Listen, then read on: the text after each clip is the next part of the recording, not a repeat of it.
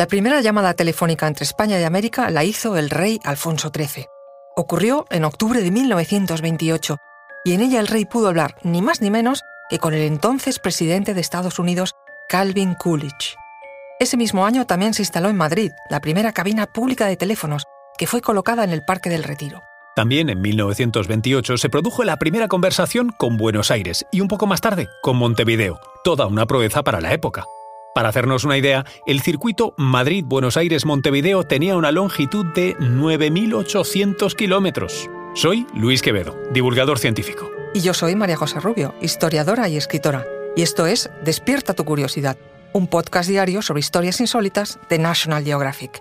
Descubrimos los enigmas ancestrales en torno a la muerte, las escenas de los crímenes, sacrificios y suicidios que se cometieron en la antigüedad y que gracias a un proceso de momificación nos han llegado hasta el presente.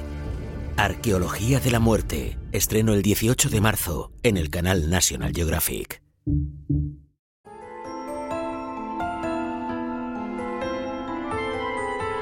Y recuerda, más curiosidades en el canal de National Geographic y en Disney Plus. Obviamente el teléfono estaba al alcance de muy pocos. La gente de a pie tuvo que esperar un poco más.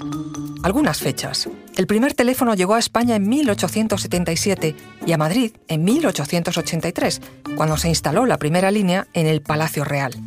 En enero de 1885 se abrió por primera vez el plazo para abonados. El precio era de 600 pesetas al año. Obviamente un lujazo que pocos se podían permitir.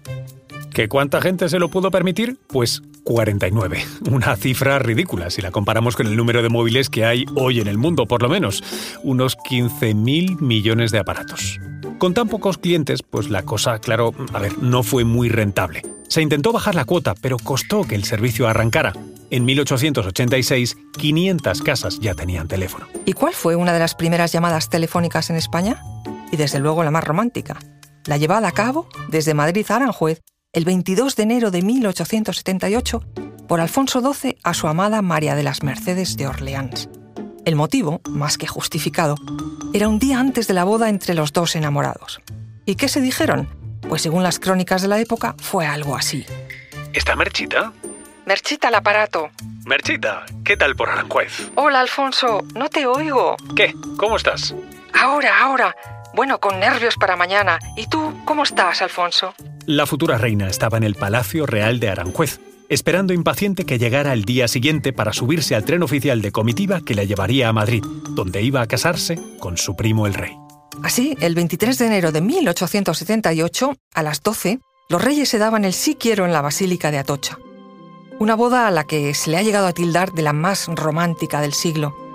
Desgraciadamente, la novia falleció de tifus solo cinco meses después de esta boda y con solo 18 años. Y también Alfonso XII murió joven, de tuberculosis, con solo 27 años. Los avances no pudieron ayudarles en este caso.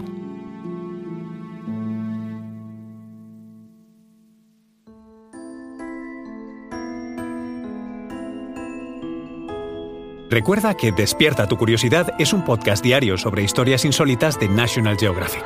Disfruta de más curiosidades en el canal de National Geographic y en Disney Plus. Ah, y no olvides suscribirte al podcast y darle al like si has disfrutado con nuestras historias.